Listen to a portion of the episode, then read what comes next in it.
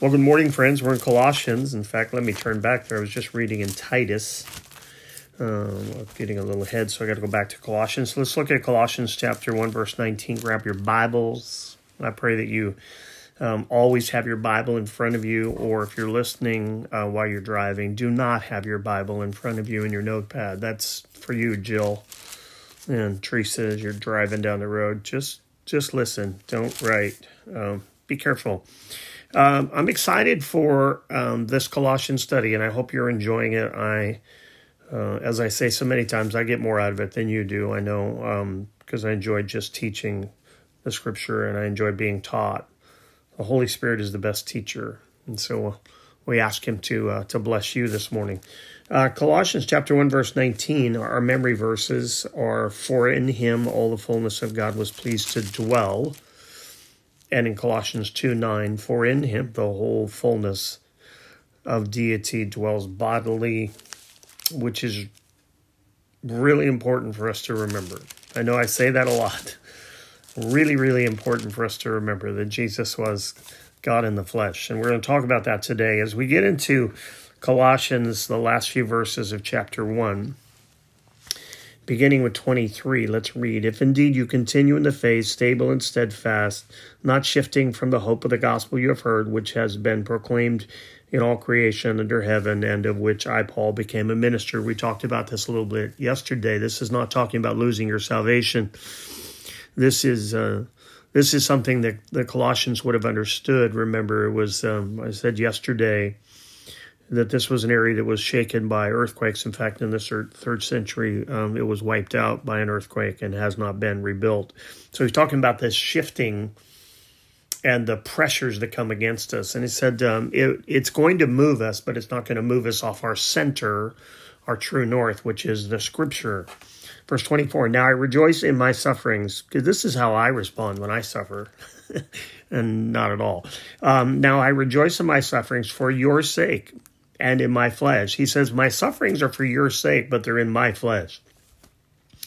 I'm filling up what is lacking in Christ's afflictions for the sake of his body, that is the church. He's not saying that what Christ did uh, didn't uh, wasn't enough. What he's saying is, I'm doing my portion of the sufferings or the sufferings that God has allotted or planned for for me, and they are for on your behalf, but they are in my body of which I became a minister according to the stewardship from God that was given to me for you to make the word of God fully known the mystery hidden for ages and generations, but now revealed to his saints. To them God chose to make known how great among the Gentiles are the riches of the glory of his of this mystery, which is Christ in you, the hope of glory. Remember, he's talking to a bunch of Gentiles. How we proclaim, warning everyone and teaching everyone with all wisdom, that we may present everyone mature in Christ. For this I toil, struggling with all this. Um, with all his energy that he powerfully works within me. So we're going to try to get through uh, those verses today. We'll see how far we get.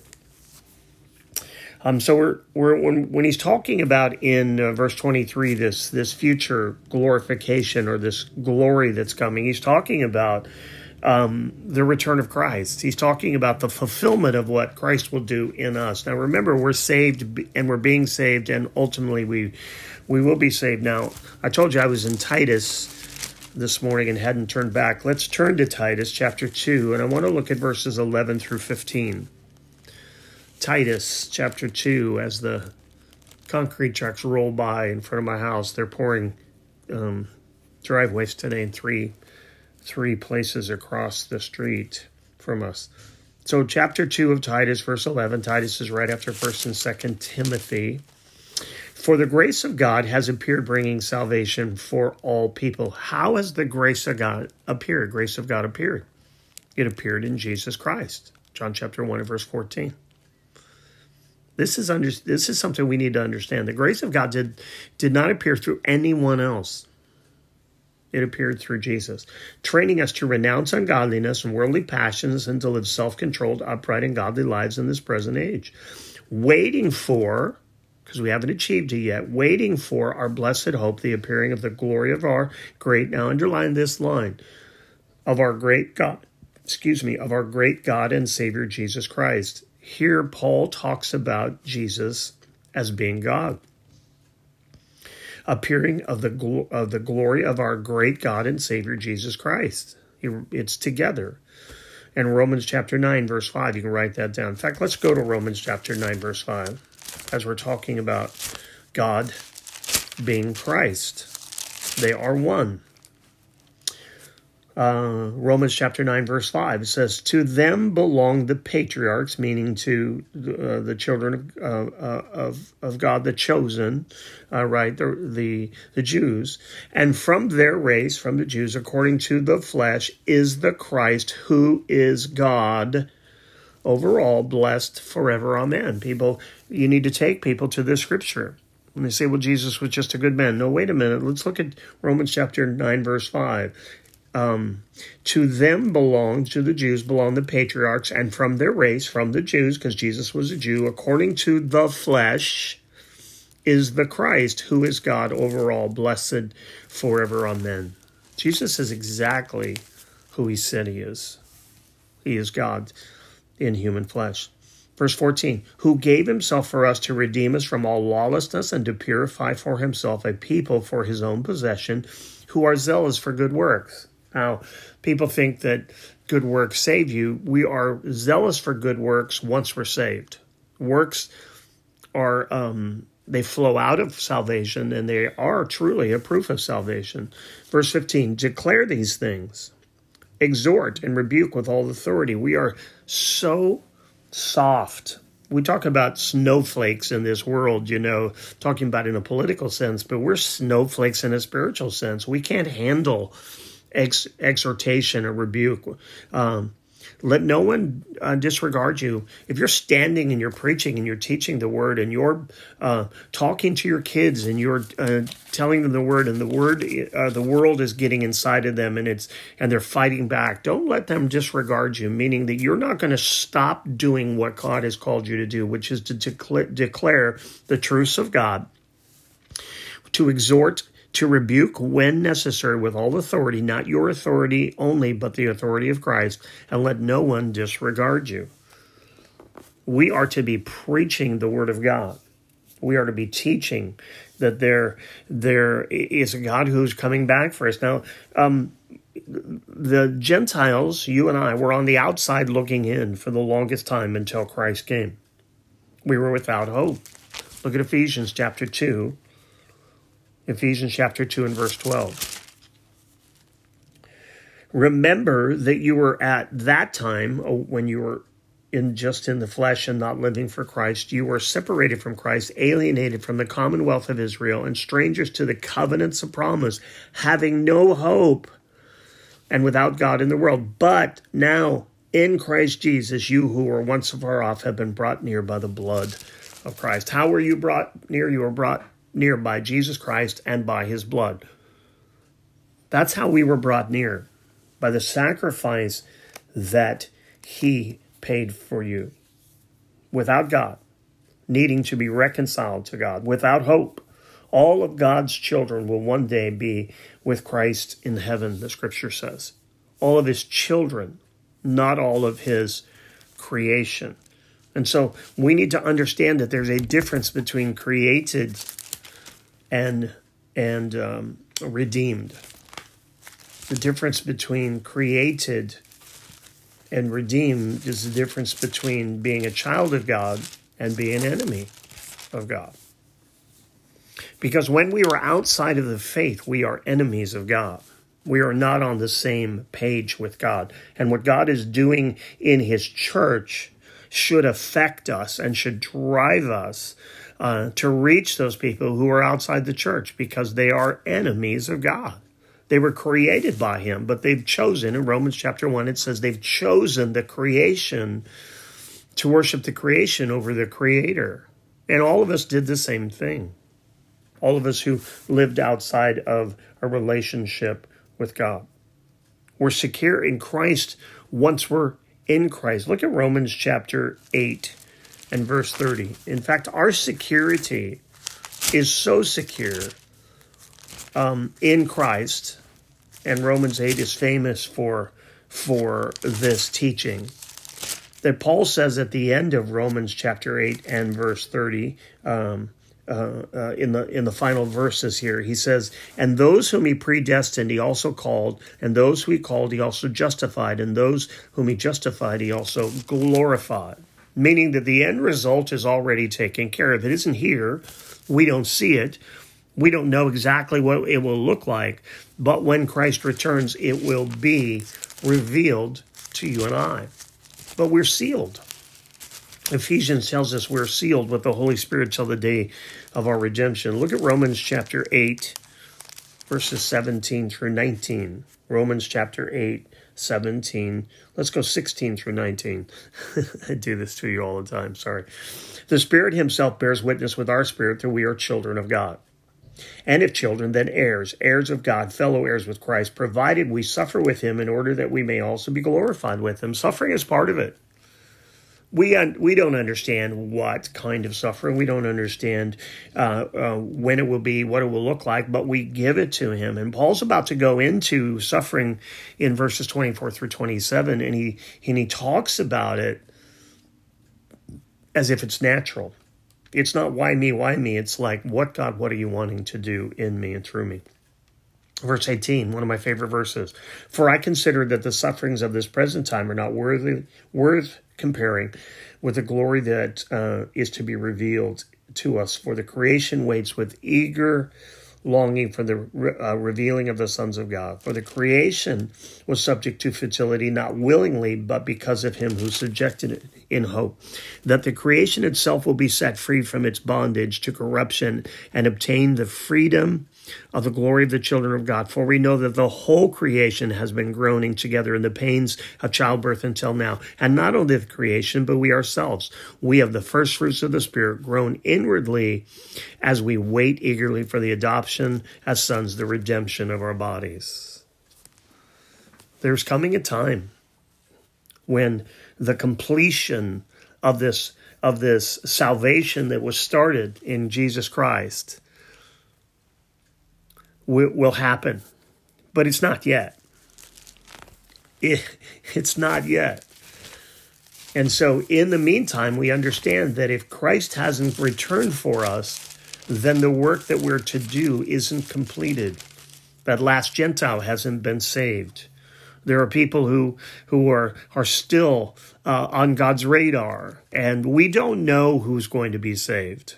And so it, um, to know that God knows doesn't release us from the responsibility of going out into the world and sharing Jesus Christ. Um, suffering for the Gentiles in the verses 24 through 27. Wiersbe says this Paul's enemies made much of the fact that the great apostle, apostle was a prisoner of Rome. The false teachers in Colossae probably ridiculed uh, Paul and used this as a weapon to fight the truth of the gospel. But Paul turned this weapon around, as he did with other things, and used it to defeat his enemies and to build a closer relationship with the church in Colossae. Instead of being ashamed of it, he said, I suffer for you. Remember, Paul was uh, um, was was a, a fierce hater of the church because he thought he was doing God a favor, and God got a hold of his heart on the Damascus Road and changed him. Changed him so much that, that Paul was able to pray uh, in Philippians chapter 3 and verse 10. Philippians 3:10. Think about this. That I may know him and the power of his resurrection and may share his sufferings becoming like him in his death. Paul was willing to say, I'm a totally changed man because of the power of Christ. No longer will I persecute the church. No longer will I f- persecute Christ, but I will, I will, I will be willing to suffer for him. And in fact, I want to suffer for him so that I understand what he went through. So he rejoices in the suffering. That's not my first response when I'm suffering. I got to tell you, I'm not that tough. I'm not that tough. I'm a why me guy at times. Why me, God? Right? Instead of what are you trying to do in and through me? But I can tell you that on the other side of the sufferings that I have experienced, there are times when when I, I just I just went, okay, okay, that's what that was for. Look at Acts chapter five. Acts chapter 5, verse 41. Acts 5, 41 says this Then they left the presence of the council. This is Peter, James, and John, rejoicing that they were counted worthy to be uh, to suffer dishonor for his name. This is this is incredibly amazing that they they walked away after suffering just just saying god thank you that we were found worthy to be um, to be able to suffer for you now to suffer because you've done wrong is is not is not godly but to suffer for doing what is right um, we need to hold on to that and realize that that is a part of who we are in christ. Turn to First peter chapter 4 First peter chapter 4 verses 15 and 16 1 Peter 4, uh, 15 and 16. But let none of you suffer as a murderer or, or a thief or an evildoer or as a meddler. Wow, he stuck meddling in there, which is like gossip, right? Yet it all yet if anyone suffers as a Christian, let him not be ashamed. Let him glorify God in that name. For it is time for judgment to begin at the household of God, and if it begins with us, what will be the outcome for those who do not obey the gospel of God? We can't run from suffering. We don't run to it. I mean, if you if you read some of the book, the books about the martyrs and the early Christians, they they longed to suffer for Christ. They felt if they weren't suffering, then they they weren't um, they weren't doing what what Christ had called them to do, meaning they weren't being bold enough and they weren't being strong enough, they weren't being courageous enough. And when they were being martyred, they they many of them said, I just it just it, it pains me that I only have one life to give. When they were asked to to renounce their faith, they said, if I had a, a million lives, I would have given them for him. There's a story of one who was singing uh, from the uh, from uh, the stake as he was being burned at the stake, and he was singing at the top of his lungs. And they told him to shut up, and he sang louder, and he sang louder, and they told him to shut up. And finally, someone threw something, and it hit him in the face, and it split his cheek open, so he had two openings. And he said, "Now I have two openings with which to worship my Lord." That's being willing. That's being willing to suffer for the cause of Christ. Look at Matthew chapter 5, verses 10 through 12. The Sermon on the Mount, Matthew chapter 5, 10 through 12. Blessed are those who are persecuted for righteousness' sake, for theirs is the kingdom of heaven. Blessed are you when others revile you and persecute you and utter all kinds of evil against you falsely on my account. Rejoice and be glad, for your reward is great in heaven. For so they persecuted the prophets who were before you. Are you willing? Am I willing to be reviled, to be talked poorly about, um, to be persecuted? There are there are things at work in our in our in our nation today which are going to to be ramped up and they're going to come against the church in a way that we haven't seen. It's not just going to be uh, whether they uh, the church shuts down because of COVID. It's not going to be where they wear masks or not. That's not the suffering we're talking about. It's going to be way beyond that, and it's coming.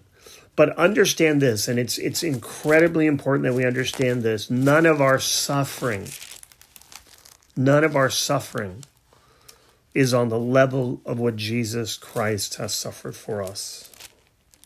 John says, Behold the Lamb of God who takes away the sins of the world.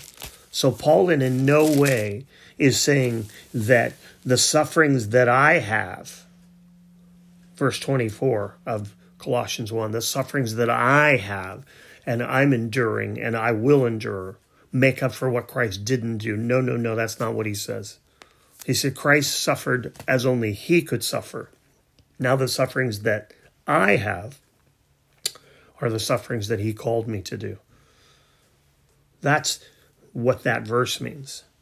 And the sufferings that you and you and I will experience are completely different than other people and what they will suffer. But suffering is coming. And some of you already have experienced much of this. Some of you have experienced maybe uh, separation from family for standing firm in the gospel. Some of you uh, separated uh, from people at work. Get that stuff away from me. I don't want to hear that. Stand firm. Don't be belligerent, but stand firm and be willing to suffer for Christ. That's not a popular message today, I don't think. But we need to understand it's always been the message of the gospel that those who live um, righteous lives in Christ Jesus, those who, who preach his, his name, those who live that way will suffer persecution. It is coming. We haven't faced it like the rest of the world has faced it, but I think we will. Let me pray for us. In Numbers chapter 6, verse 24, the Lord bless you and keep you. The Lord make his face shine upon you and be gracious to you. The Lord lift up his countenance upon you and give you peace. God bless you until we talk again.